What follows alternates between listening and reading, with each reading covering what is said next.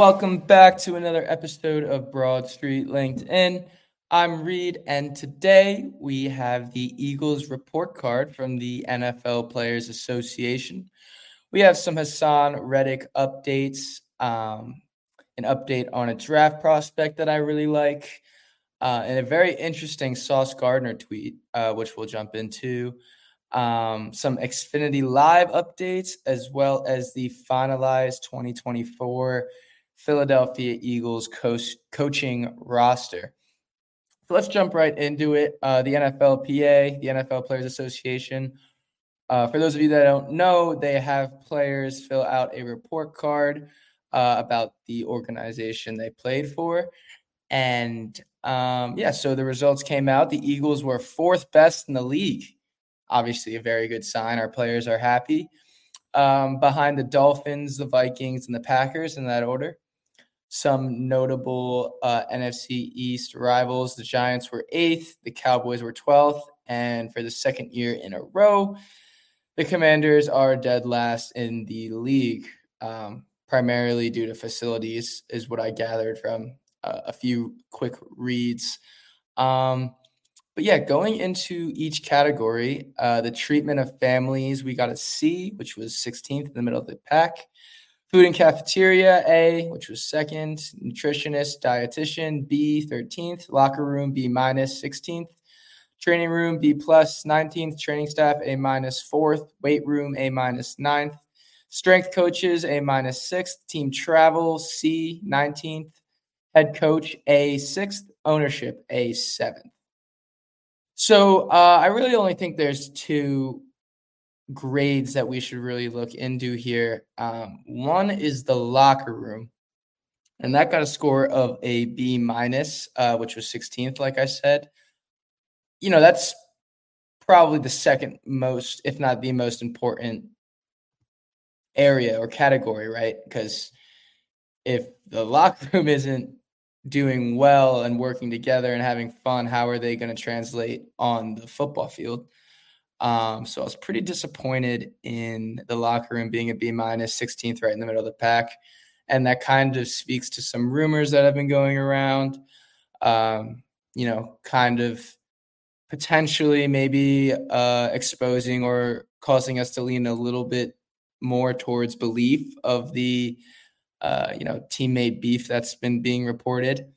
Um, but one thing that's great um, especially kind of reassures myself about my feelings of Nick going into next season is that he got an A. The head coach got an A rating. Um, ownership also got an A. So, you know, that that shows that the guys like Nick. So um, we can kind of, you know, obviously one player could have done an F or something like that, but we can kind of discredit that the overall feeling of the locker room was that uh, was that Nick was playing favorites last year. If you if you didn't listen yesterday, you can tune in there for a few reports that came out about uh, Nick Sirianni playing favorites. But uh, he got an A. I mean, can't really ask for more. The players like him, so hopefully with Kellen Moore directing the offense, uh, Nick, like you know, like we've mentioned in various previous episodes, uh, he can be more of that CEO uh, type of head coach. Moving on to Haason Reddick. Uh, several teams have already expressed interest in him. Uh, if you've been listening to some of the past episodes, you know I really can't see how we keep him. Um, you know, he was complaining about not playing, the team not playing to his strengths, which I can't disagree with. You know, he is an edge rusher through and through. But, uh, you know, with this Vic Fangio scheme, it's just, you know, our outside linebackers aren't going to, we're not going to be playing we're playing a 4-3 and we need our linebackers to cover. Um, so especially with what he's looking for in terms of price and the fact that Howie has already hinted we're keeping guys like Bradbury. Um, you know, there was an ex- excess 30 million given in cap, which I mentioned last week, but I just I can't see how Howie keeps him unless Haason takes a pay cut, which is he clearly is not interested in doing. Um, and look, why wouldn't other teams be interested in him? He's a monster. Um, you know, obviously I want him to stay, but if he goes, I think uh, us as a city can wish him the best and appreciate everything he did for us.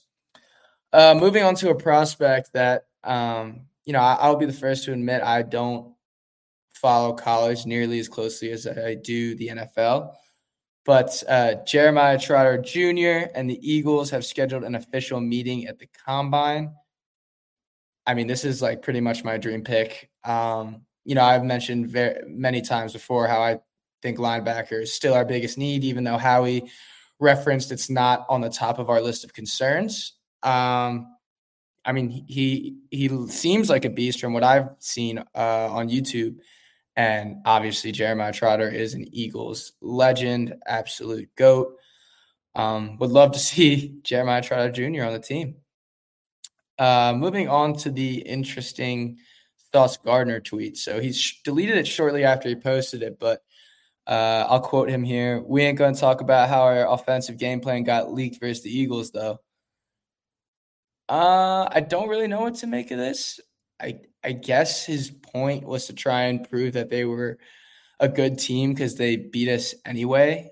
Um, didn't even matter because we lost, right? And uh, you know, one thing I will say is if it was leaked in a social media sense, I don't think our coordinators are scrolling online to find game plan leaks because who knows who's making what up these days. Um, yeah, just worth worth mentioning. I figured. Uh, very interesting tweet. On to some exciting news. Xfinity Live announced the, um, I guess the start of the project to uh, upgrade. It's going to be 12 million in upgrades. They're going to have interior and exterior upgrades, uh, especially to the outdoor plaza, and uh, they're going to build several new gathering gathering areas and terraces. Um, so it looks like they're, you know, expanding to accommodate a, a community events and festivals, you know, on top of game days and even to accommodate game days. I mean, Xfinity Live is always bumping, always a great time. Some great memories there. Um, and, you know, for those of you that don't know, a lot of people just go tailgate the games at the Linc and then watch an Xfinity. Um, so yeah, exciting news. Should be uh, should be pretty sweet. And uh, the anticipated completion date is 2025 to early 2026. So uh, relatively soon. And then last but not least, we have the finalized coaching rosters. I put this last for a reason. It's not the most exciting. I think it's just worth noting to see which position groups uh, do well in relation to these coaches. And you know, see uh, the talk about them around the league or see if they're due for a promotion later on in the year. I'm going to go through these fast. I'm probably going to butcher some names. Um, but yeah, just keep in the back of your mind in case a certain position group is doing well. We have TJ Paganetti, the run game specialist and assistant to the offensive line. We have Ronell Williams, assistant linebackers and defense quality control. We have Tyler Scudder is defensive quality control. Tyler Yelk, head coach quality control. Doug Nussmeier, quarterbacks coach.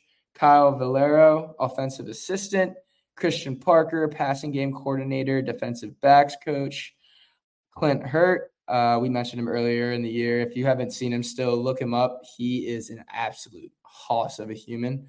Uh, senior defensive assistant and defensive line coach. Bobby King will be our inside linebackers coach, Roy Anderson, our cornerbacks coach, and Joe Kasper, our safeties coach.